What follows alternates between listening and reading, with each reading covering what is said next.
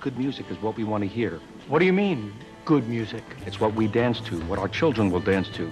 And if you don't want to play it, then take your records and go home.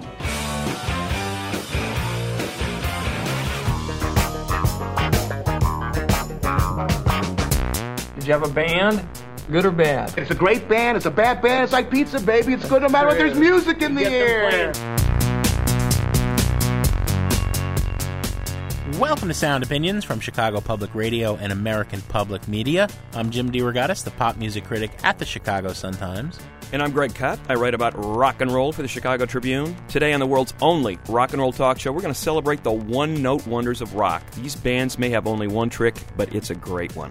Plus, we'll review the highly anticipated new album from the Queen of Pop.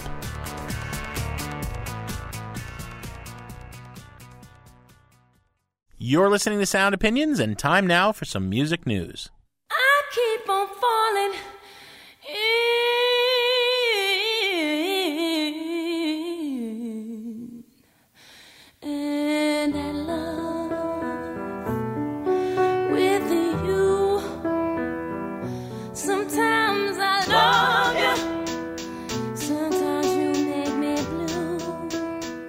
big news in the record industry this week is the uh, resignation of a man whose name we've invoked many, many times in this show, Jim, over the over the last ten I years. think we tried to explain who he was before. Absolutely. Clive Davis, who is now 76 years old, a man who has uh, had more comebacks than Lazarus. Um, he has been proclaimed dead and come back and yet again to resurrect himself and become, uh, I think, uh, the most potent example of what the 20th century record industry was all about. In other words, a man who sunk huge amounts of money into marketing divas Whitney Houston, Alicia Keys, uh, Kelly Clarkson, uh, Justin Timberlake was a bit of a diva himself. Yeah. And, and lately Leona Lewis, creating these pop artists the old fashioned way, sinking lots of money into marketing, lots of money into videos, lots of money into radio payola, and, and creating stars. Well, the accusations when he launched Alicia Keys, who we heard coming in, that was to establish his label, J Records, and Alicia Keys. He actually had his employees going out and buying copies of her album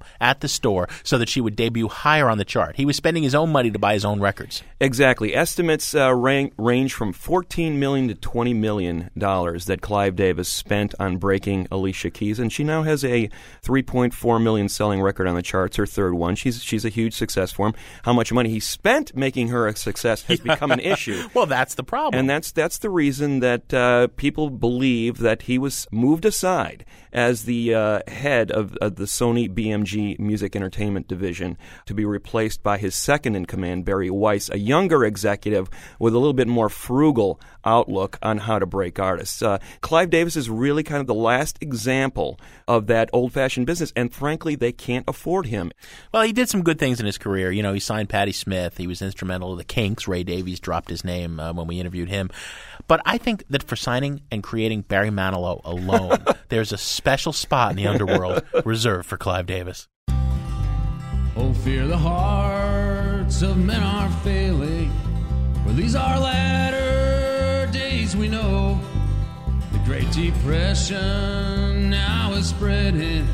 God's word declared it would be so. Greg, I know that's a song you love dearly. It's Uncle Tupelo's version of No Depression. We're talking about it, we're playing it because we're depressed, A. And number two, we're going to talk about No Depression in particular in a second.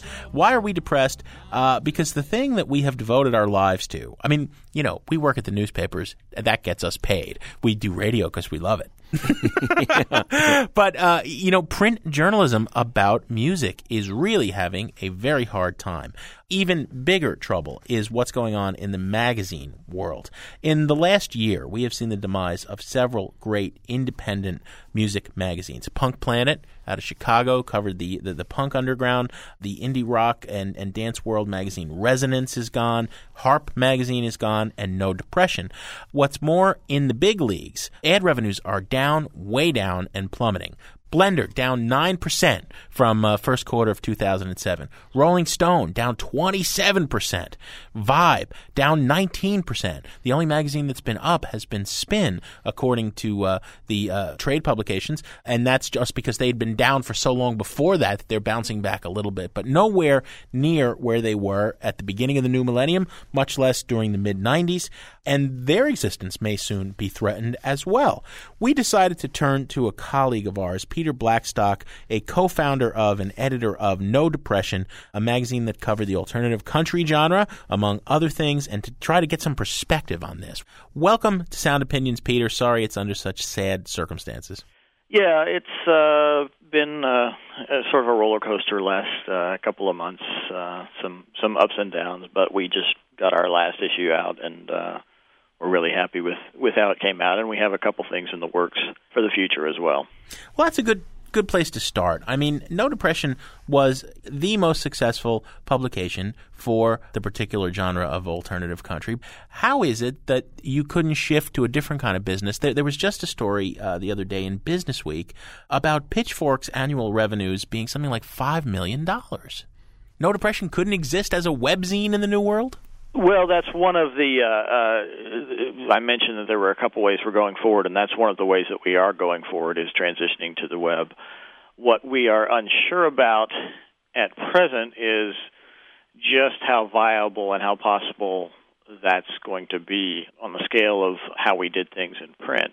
But I think in in in talking about Pitchfork, it's a little bit like because they're you know they're pretty much the number one game in town for what they do it's a little bit like trying to compare Rolling Stone to No Depression, and the economics and how those types of publications at those different levels do business are entirely different.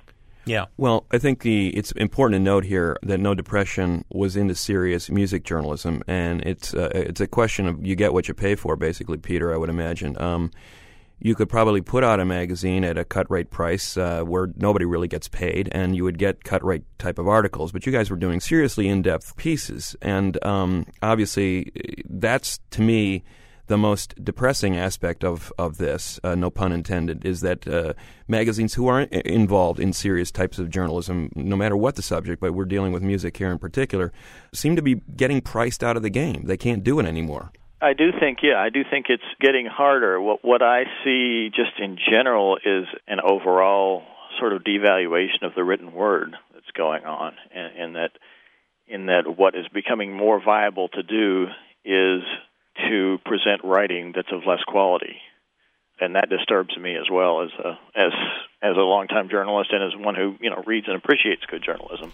Are you, are you saying, uh, do, you, do you see it as a generational issue, or is it something that's more widespread than that, where, where people who were committed to this kind of journalism and reading this kind of journalism have, have stopped doing it as well, or is it more of a, a younger generation just not interested? It at least seems somewhat a generational thing.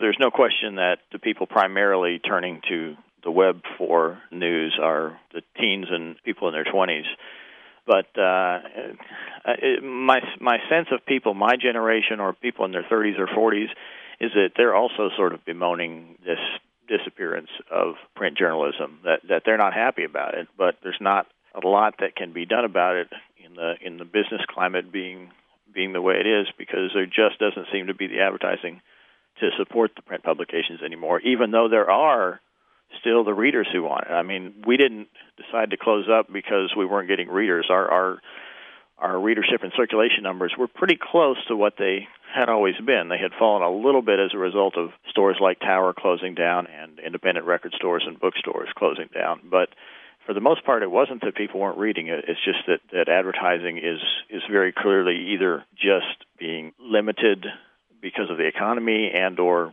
shifting to the web.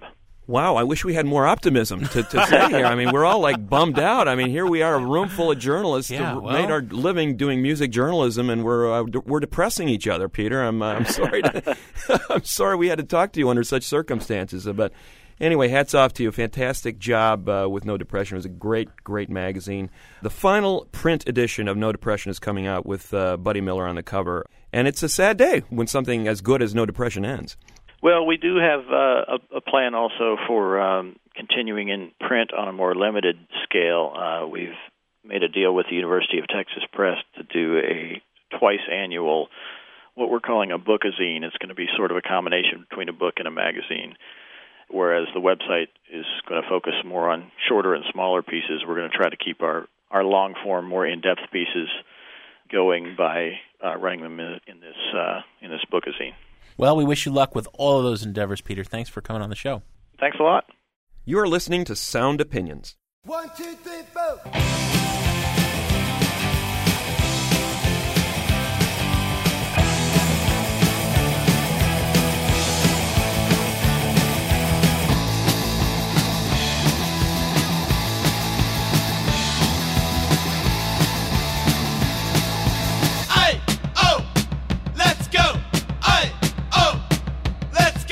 Greg, that of course is the immortal sound of the Ramones, and the Ramones, and some Ramones.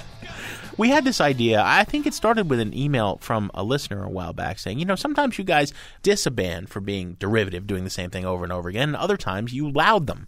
For example, the Ramones and ACDC and Motorhead for sure. So we got to thinking about rather than one hit wonders, what is a great one note wonder? There are some bands whose entire career, as Tim Gane of Stereolab once told me, we look at everything we do as a giant iceberg and we just go in and we pick off a little ice at a time to fill the glass. You know, they've made the same album, you know, two dozen times, but boy, it's a great album and you're never sorry to get a new one from them. It's a difficult trick to pull off, there's no doubt about it. And I think when we cite those three iconic bands, those are the bands that have done the most with the least o- over the longest period of time. Without a doubt, the Ramones had an extraordinary 25 year career, basically playing those three chords or variations of those three chords in a very tight two and three minute box over and over again. But the songwriting was just so fantastic that they forged a career out of it. Anyone skeptical, I've said this before, I'll say it again. You have to go out and buy a one CD best of called Ramones Mania. I mean, it's like 30 tracks, they're all the same, and they are all brilliant. And it's fantastic. And then when you think about a band like ACDC, the Australian, some people call them a heavy metal band. I think that's misspoken. I think they bridged uh, punk and, and metal. They were a hard rock band. They were a hard rock bar band. And it all came down to that Malcolm Young rhythm guitar for me every time. I mean, when that Malcolm Young rhythm guitar was in the mix, and it was throughout their career, they're still going strong, it's unbeatable. You love that sound. Listen to that sound. See me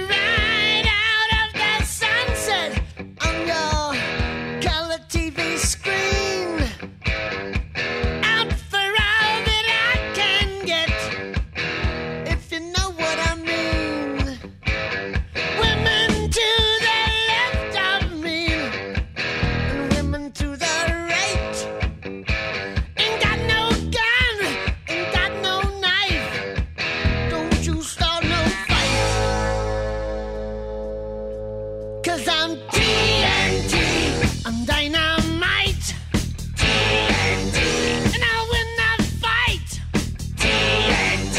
I'm a power load. TNT. Watch me explode. And then, last but not least, Jim, I think Motorhead, Lemmy Yes. Kilmister is uh, is a genius of one thing, and that is the fast, loud metal song. Lemmy took that idea and and forged his own sound out of it, and influenced so many bands: Metallica, Slayer, that first wave of thrash metal. Uh, they all owe a debt to Motorhead, and yet Motorhead is still out there doing the same thing over and over again.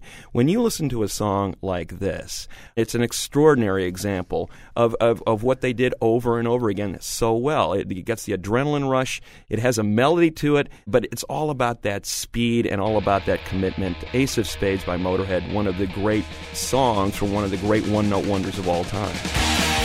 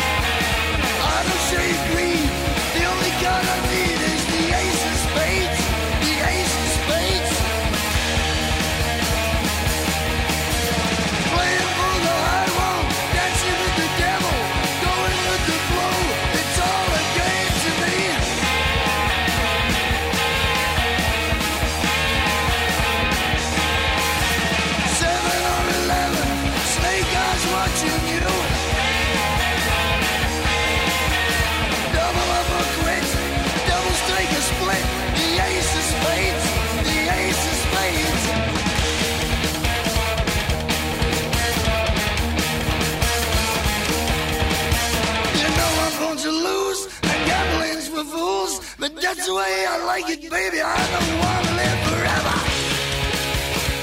Ace of Spades by Motorhead on Sound Opinions. And what we're going to do Absolutely. here, Jim, is talk about bands that have made careers out of doing one thing really, really well. Well, those were our starting points. We agreed, as we agree only rarely, on the three Ramones, Motorhead, and ACDC. We're going to go back and forth through the rest of the show with some of our picks, and we're going to hear from some callers later on who have their suggestions for one note wonders.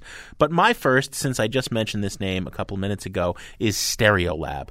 Stereolab was formed in 1990 by guitarist Tim Gane, who had come from an indie pop band called McCarthy, and uh, his amour, French vocalist, and we both love this name, Laetitia Sadier.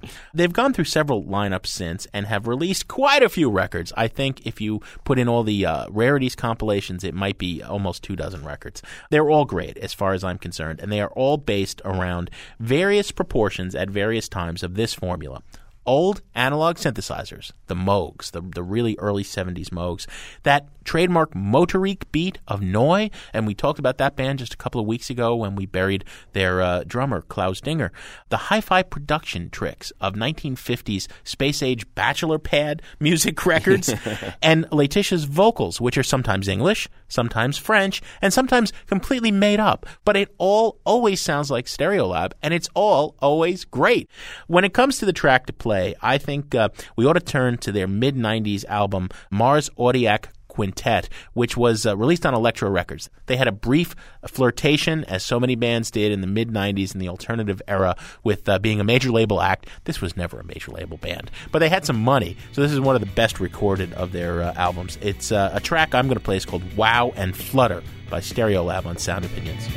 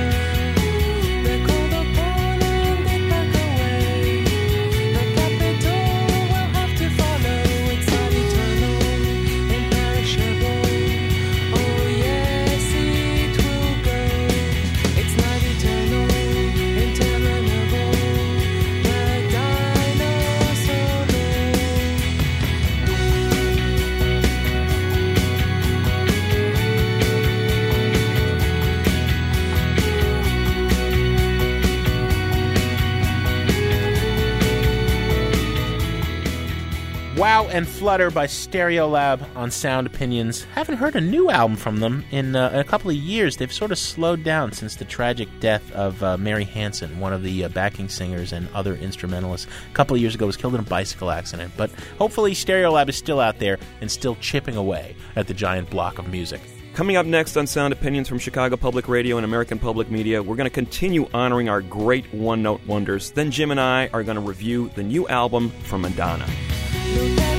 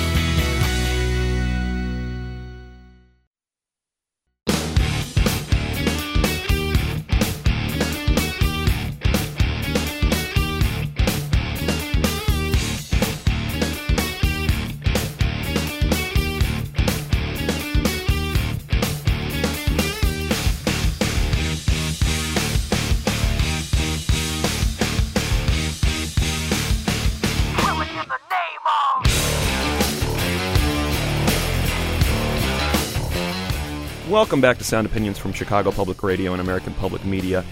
We're in the midst of our one note wonders, bands that have made entire careers out of doing one thing very well, and I think that's a pretty good example right there that you're hearing Rage Against the Machine. Three studio albums, basically interchangeable, especially the first two records. I mean, I dare you to, to find the difference between those two albums. Uh, but they do it very well. Basic three, four minute songs. Zack de la Rocha is basically a rapper, not a singer. Tom Morello is an incredibly inventive guitar player, and he's the one wild card in the band. What different thing is Tom Morello going to make his guitar sound like? So that's the only wild card. But otherwise, the sound is pretty much the same, album to album, song to song. And here's another example, flipping 180 degrees. I can't think of a more directly opposite band than Rage Against the Machine than the Cocteau Twins from Scotland, who basically made a career out of one great sound, a trio. Elizabeth Fraser on vocals, Robin Guthrie and Simon Raymonde basically created all the music. Songs, who needs songs when it sounds this beautiful? Yeah. It- it's, it's basically a sound. I remember spending a couple of concerts with them. They played the Riviera in Chicago back in the early 90s a couple of times, and just feeling like it was one long, beautiful song. A lush cocoon of sound. Yes. absolutely rapturous. The sound was just just beautiful, enveloping you. I interviewed Elizabeth Fraser a few times, and uh, believe it or not, she speaks fairly coherently because you cannot make out a single lyric No, no. that she is singing. Another alien language like Stereolab. and she would laugh about it. You're not really singing in in uh, in a language that we understand or is known to mankind, and she would just laugh it off. And I think she liked the air of mystery Yeah. that surrounded the band, the fact that nobody really could make out what it was they were singing about. There was just this beautiful sound. And here's a great example of it from their album Heaven or Las Vegas, which was released in 1990. It's a song called Cherry Colored Funk from the Cocteau Twins on Sound Opinions.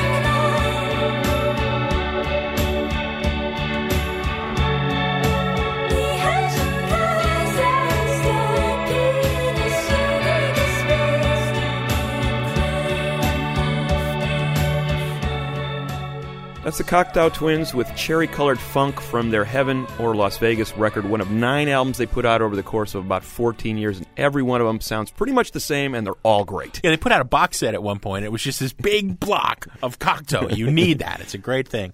Uh, we wanted to get some callers' ideas about uh, great one note wonders. We've got Mary from Chicago on the line. Mary, welcome to Sound Opinions. Thank you very much. What is your pick for a uh, one note wonder? Well, my pick is the Smiths. They're my very first, like my first favorite band when I was a kid. I loved the Smiths more than anything. So I'm not saying anything negative about the Smiths, but I will say that the Smiths really do speak to a teenager insofar that it's all mopey and Morrissey pretty much sings the entire time about how he's unlovable and how he's hideous.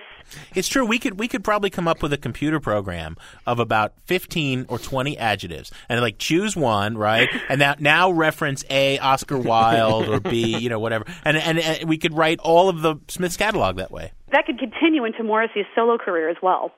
Well, yeah, I think the one, the one inve- really, in, I mean, I, I like Morrissey. I, I loved his lyrics. I thought he was a really droll, funny guy. But I, I think the, the really inventive guy in the band was Johnny Marr, and some of this stuff was kind of lost because everybody thought, well, Morrissey's kind of a one-trick pony in what he sings about. But Well, and I would actually agree with that. And I would even go so far to say that you've got Morrissey's lyrics, which are you know so miserable and how the whole world hates him. But I would have to say, arguably, every single guitar lick that Johnny Marr wrote for the Smiths was one of the sexiest, you know, most compelling, driving, at times funny and you know beautiful up against you know the misery of Morrissey. I kind of think they made great foils for each other. All right, give us give us a good example, and we'll hear some uh, Smiths.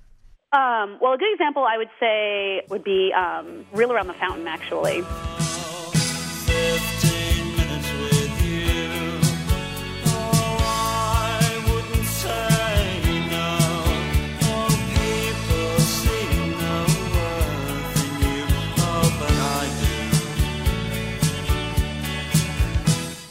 Thanks for being on Sound Opinions, Mary. thank you so much for having me.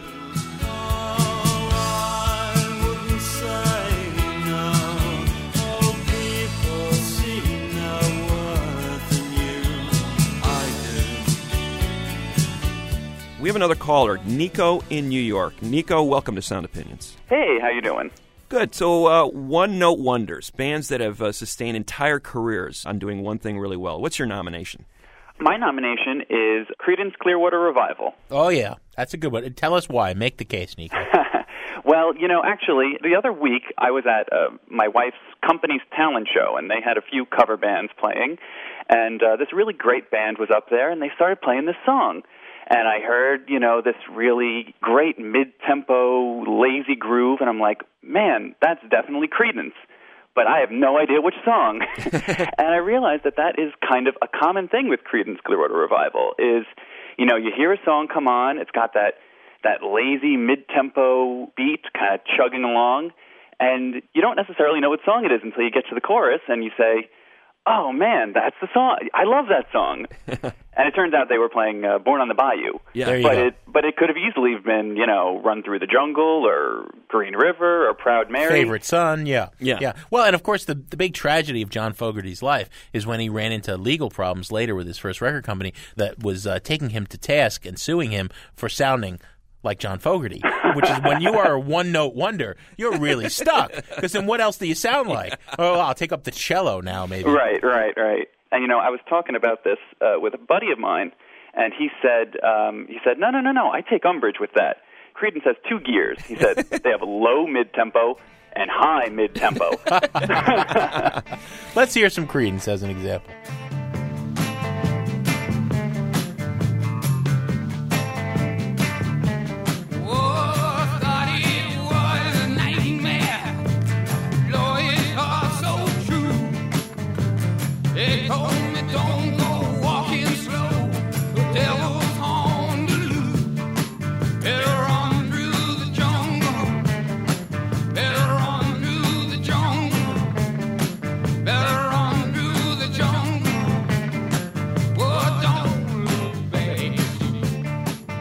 Yeah, I think you're right, Nico. Um, a bunch of Northern California guys trying to sound like they were born in the bayou, swampy rock sound. Um, they definitely had a sound, and and I think the beauty of it is that within a handful of notes, you can tell who it is. Just like you could tell when you heard that band the other day. You know, you, you hear a few notes and you go, "That's Creedence," which I think is uh, is commendable in some ways. it didn't even matter that it was the same song over and over again. Everyone was great, you know. Yeah, if it's a great song, it's a great song. Yeah, right? exactly. Absolutely. Well, Thanks, thank Nico. you. Thank you, Nico. All right, thanks, guys.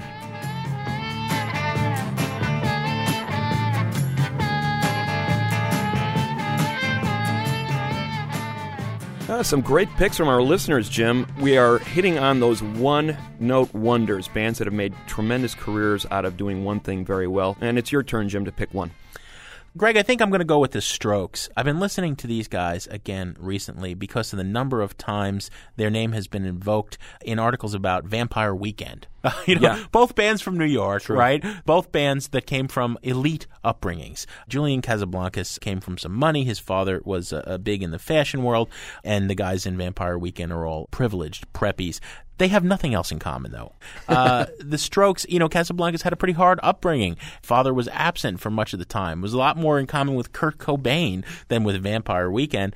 And they were they were not guys who went around bragging about how lucky they were. The Strokes woodshed for more than a year practicing 10 hours a day, every day, in this little rehearsal room, which I visited, which was hell. And their pipes were leaking on them, and it was tiny and it was small. And they were perfecting a very particular formula that was all about the rhythm. People, I think, always focused on Casablancas and that kind of droll Lou Reed like delivery, where it was never very excited.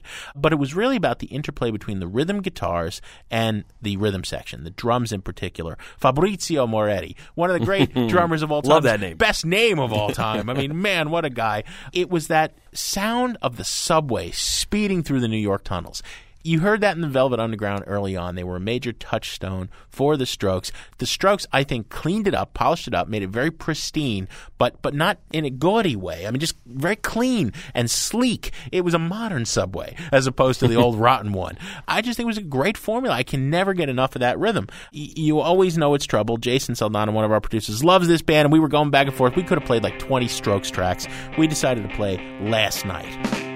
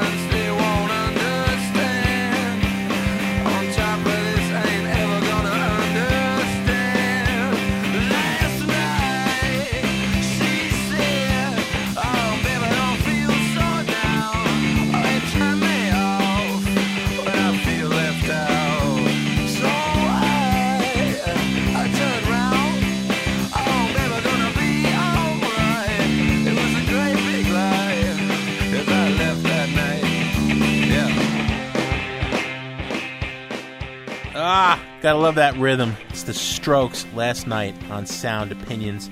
Greg, you got another one note wonder pick for us? Absolutely, Jim. Let's go to uh, another New York City band, but this time back from the early 80s. The band that basically put hardcore hip hop on the map and really created a template for that sound.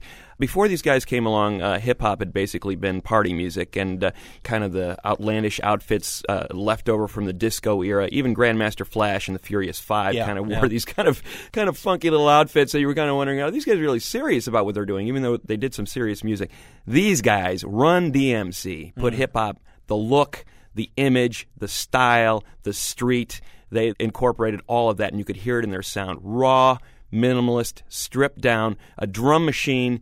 Two voices, a DJ, and that was it. That was the sound that Run DMC pioneered on basically their first four albums, which are totally interchangeable and totally great. I'm going to play a track from their third album, but you could have played a, a track from, as I said, any one of their Yeah, first four yeah. albums, and you would have gotten the, the sense of what they were about. The production was minimalist. It was all about that big beat, those tag team vocals between Joseph Run Simmons and Darryl DMC McDaniels. Uh, Jam Master Jay Mizell, as the DJ, was cutting up the beats.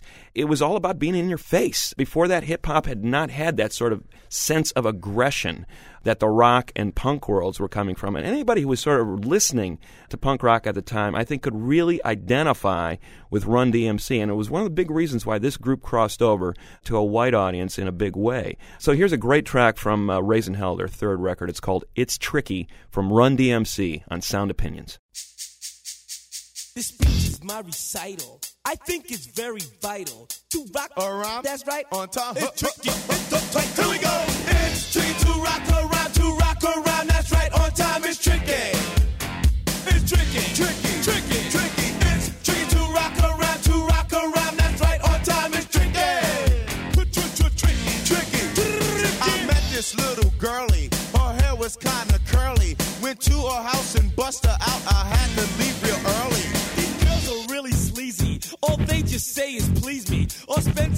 And rock a rhyme. I said it's not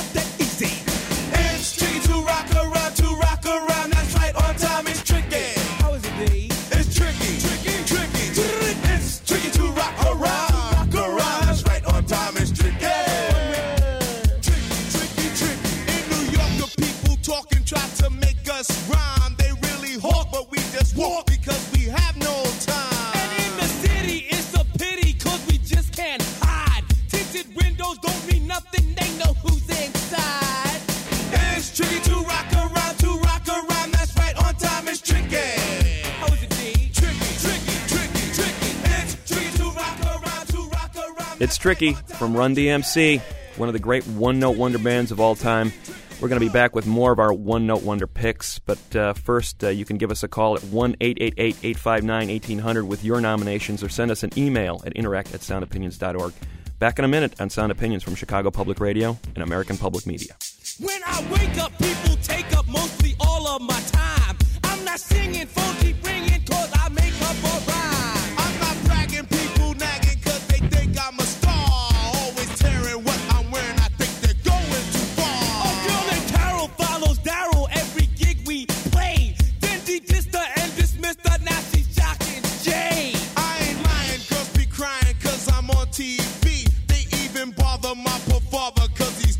with me. It's tricky to rock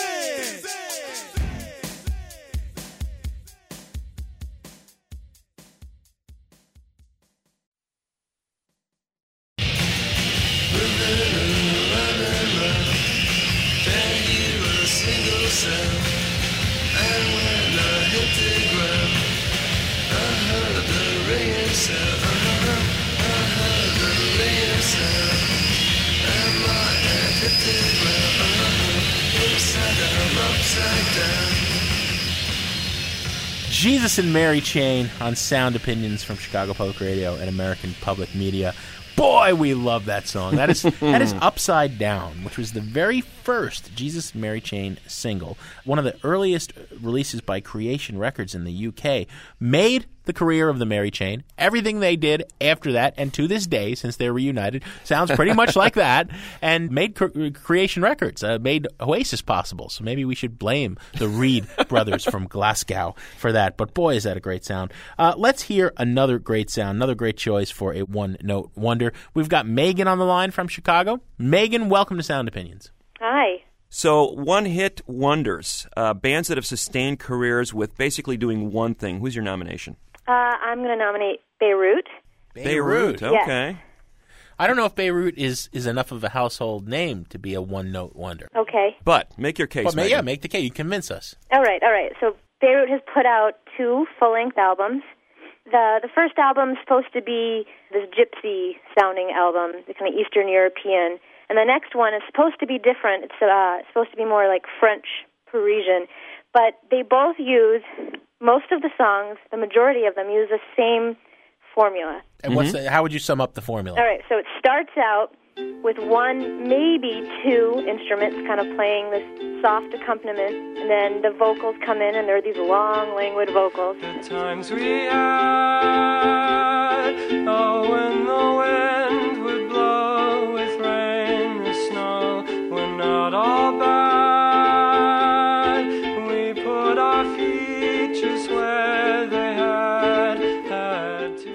to Then the full band comes in, kind of like real strong. Then there's this boozy, kind of punch-drunk trumpet and brass section, and the thing that is kind of amazing about it to me is like you listen to them and you realize that it's the same formula, but it kind of surprises you every time. Mm-hmm. So All right, I think anything that you can chart out that effectively It's like when you go to the board in English class in high school and you chart out the diagram, right? Right. But I think any any musical formula you can chart out as well as you just did qualifies. All right. Well, we finally got Beirut on Sound Opinions. That's Oh, that's awesome. quite a service. Thank you, uh, Megan. All right. Thank you. Jim, we're down to our final one note wonder bands. What's your final pick? Well, Greg, if you notice, basically every band I've played has been uh, obviously a one note wonder, but also deriving in part from the Velvet Underground, who were not one note wonders. I mean, even the first album, Right. you know, the Sunday Morning, but also Venus and Furs, right? However, this band was so influential and had so many different sounds that lots of one note wonders have picked up one of those notes and made an entire career out of it. Certainly, Stereolab and uh, The Strokes and Jesus and Mary Chain. I'm going to do one more on a very different kind of tempo and uh, volume level, Galaxie 500. This band has been hugely influential in its own right. The entire what they call the slowcore movement owes its career to what Galaxie 500 did in the mid to late 80s. They broke up in 1990. They were formed at Harvard University by singer Damon Krukowski and uh, bassist Naomi Yang. And we've talked about Damon and Naomi's subsequent records. And vocalist and guitarist Dean Wareham, who would go on to lead Luna, is now with Dean and Britta. We've talked about him as well. He's just put out a really good nonfiction account of his years in the band. They made uh, three great albums and assorted other uh, EPs and stuff. They have a box set as well. It all sounds the same. It's it's all that Velvet Underground of Candy Says Yes. and Sunday Morning and Pale Blue Eyes. That slow, creepy Velvet sound with tons and tons of reverb on everything. Dragged out. This time seems to slow down. Everything happens, you know, like in the Matrix when the guy's dodging bullets. That's what Galaxie 500 is like. And it's a mystical and entrancing sound. I love it. I love everything they ever did. I wish they could reconcile and get back together, but in the meantime, I have their albums. This is from the first one. It's called King of Spain on Sound Opinions. You know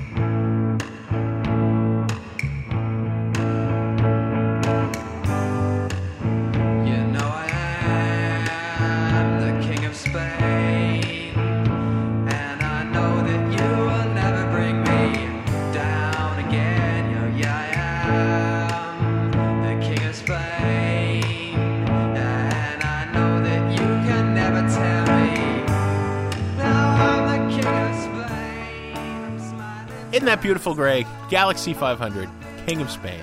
So, one more one note wonder for me as well, Jim, and I'm going to draw on one of my favorite characters in rock, uh, David Yow, who was in a great acid punk band called Scratch Acid uh, back in the 80s in Texas, and is most recently in a band called Qui that is uh, drawing on his previous bands. But uh, my favorite incarnation of David Yow, and a band that kept making the same record basically over and over again, and it was a great record, was the Jesus Lizard.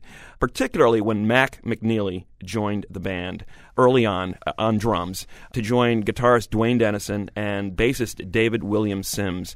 What a great lineup. I think an underrated sense of swing. People said it was one song, but man, what a great song. It swung like an anvil. And Yow was this spewing, frothing, he was a drunk run amok at a party. You remember the uh, Robert De Niro character Max Cady in that Martin Scorsese remake of Cape Fear? yeah. That's what David Yow reminds me of Yeah, or stage. maybe in Taxi Driver when De Niro goes insane and starts shooting up the joint. Sure, but uh, the records they made with Steve Albini in, in Chicago in the early '90s were were a fascinating study of just aggression and this Yow character playing all these different personas, none of which were uh, particularly uh, kindly. Great example of it from I think their best album called Liar from the early '90s, and a track called Gladiator from Jesus Lizard on Sound Opinions.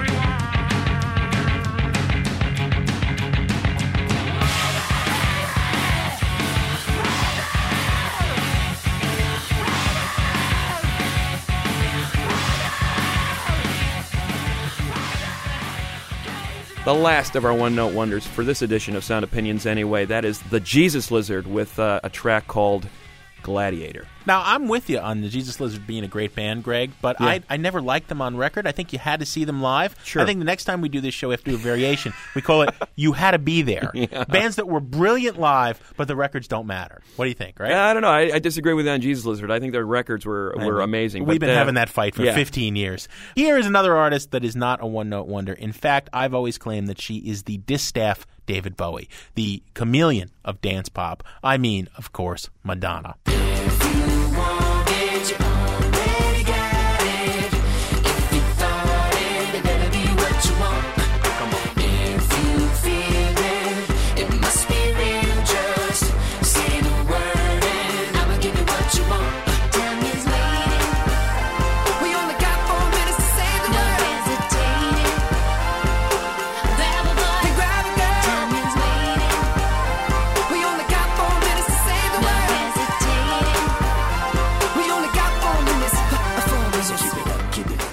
Yes, that is four minutes. The uh, first single from Madonna's 11th album, the new release, Hard Candy, on Sound Opinions. She's duetting there at one point with Justin Timberlake, and that's a track that's produced by Greg's favorite producer in the world, Timbaland.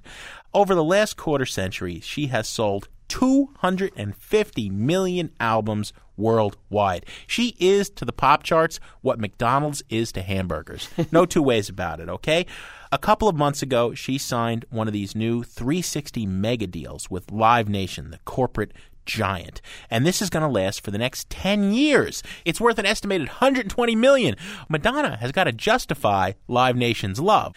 Jim, you say, did her last album, Confessions on a Dance Floor, not sell 12 million copies in 2005? Yes, it did. But an interesting statistic, Greg, only 2 million, one seventh, sold in the United States of America. Mm-hmm. The U.S. is kind of sick of Madonna. Confessions was a very Brit afflicted album, and it was produced by a British producer, Stuart Price. Madonna's formula for success has always been to raid the dance underground of the moment and come up with a as yet largely unknown in the mainstream producer who will craft her new sounds. I'm talking about giants like Jellybean Benitez, William Orbit, great people, even Stuart Price. Who does she turn to this time? Timbaland and Pharrell Williams of the Neptunes. What has Maddie given us? Let's hear one of the tracks from the new album. This is called She's Not Me by Madonna on Sound Opinions. I should have seen the signs way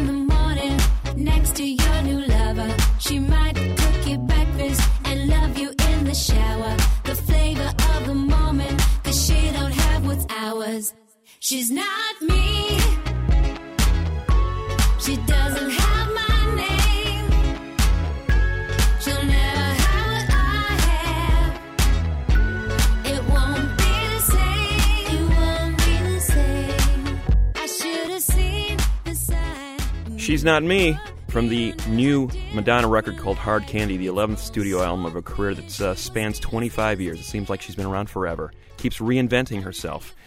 On this particular track, Madonna's taken a shot at what appears to be all the challengers to her throne as the self proclaimed queen of pop. You know, she's not me. She doesn't have my name. She'll never have what I have. It won't be the same. Well, geez, her producers, you know, the guys she's working with on this record have produced Nelly Furtado, Britney Spears, Gwen Stefani. We know who she's talking about. Well, it's interesting. You know, some people are interpreting this as her anti-Britney rant. It could be, maybe it's not. I, far be it from me to interpret what's going on in Madonna's head. Besides the fact that she wants to keep making more and more money, her emphasis on being at the top of the heap has overtaken whatever artistry she may have on this particular record. Uh, For the Hmm. first time, I see her catering to the charts to the nth degree. I think it started to creep in on her last record. For the first time? I, I think she was always ahead of the game. Now she's looking at the mainstream, seeing what's hot, and, and picking from there. I mean, let's face it, these are not adventurous choices as producers. Timbaland, Justin Timberlake as a songwriting collaborator, the Neptunes as producers, they all sound kind of bored with each other. No. They don't sound too inspired to be working with each other. This is a very glossy, high level pop record. Don't get me wrong, she's done a very professional job of craftsmanship. But the old button pusher Madonna is gone. She's not there anymore. Well, she's old now. And it She's started, 50. Started to creep in on that last record, Confessions on a Dance Floor, where it was retro Madonna.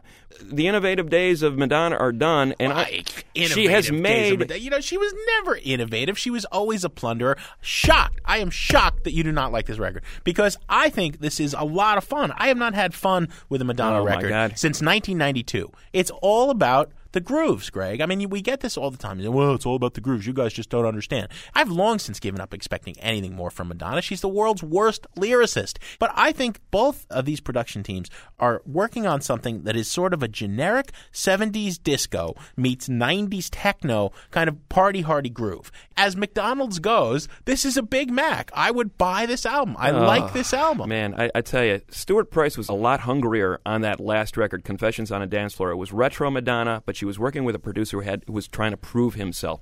She's working with a gu- bunch of guys who've already proven themselves, and they've done much better work with that current crop of divas that she's dissing on this record. I think this is a boring Madonna record, and I think it's a trash it. Wow.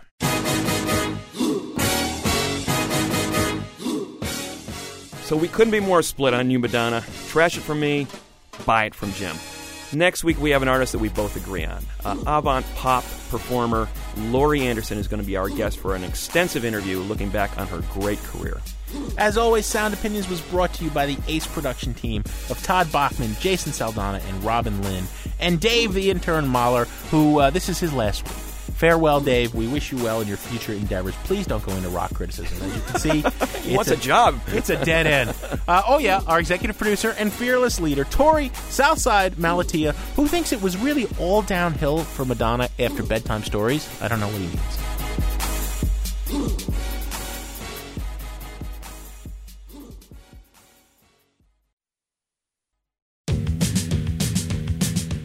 On Sound Opinions, everyone's a critic. So give us a call on our hotline 1 888 859 1800.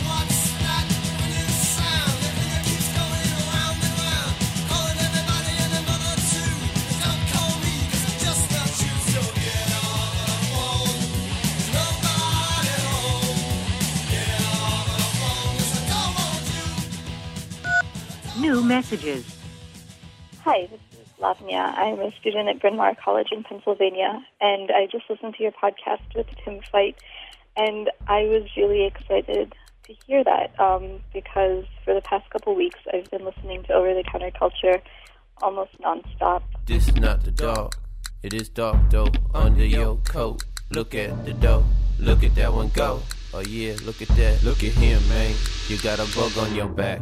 Break these poems, break these pines, break these laws, break these lines, break these looks, break these leaks, break these hooks, break this heat, break these rocks. For some reason, it's uh, the Pennsylvania primaries tomorrow, but that particular album just reaffirmed the need for me to go out and vote.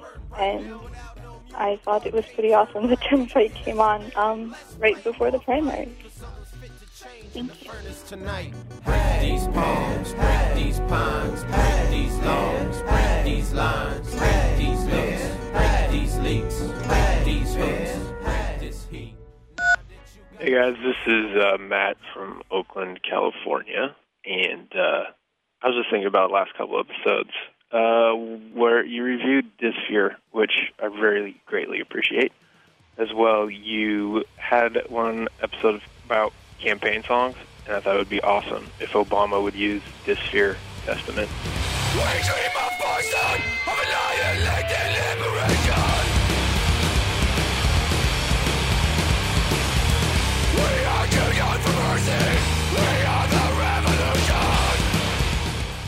I think that's an excellent one, and it might kick his campaign up a notch. Get more people uh, fired up to vote. Yep, that's it.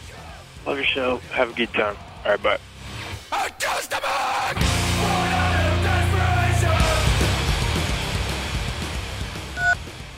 Hi, my name's Andrew. I'm calling from Chicago. Just listened to your uh, wonderful Ray Davies interview.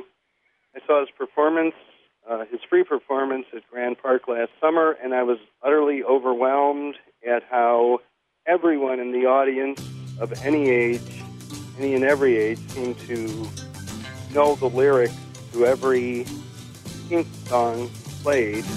We are the Village Green Preservation Society. God save Donald Duck, vaudeville and variety. We are the Desperate Dan Appreciation Society. God save Keep up the good work, guys. Hi, this is Tim calling from Richmond, Virginia.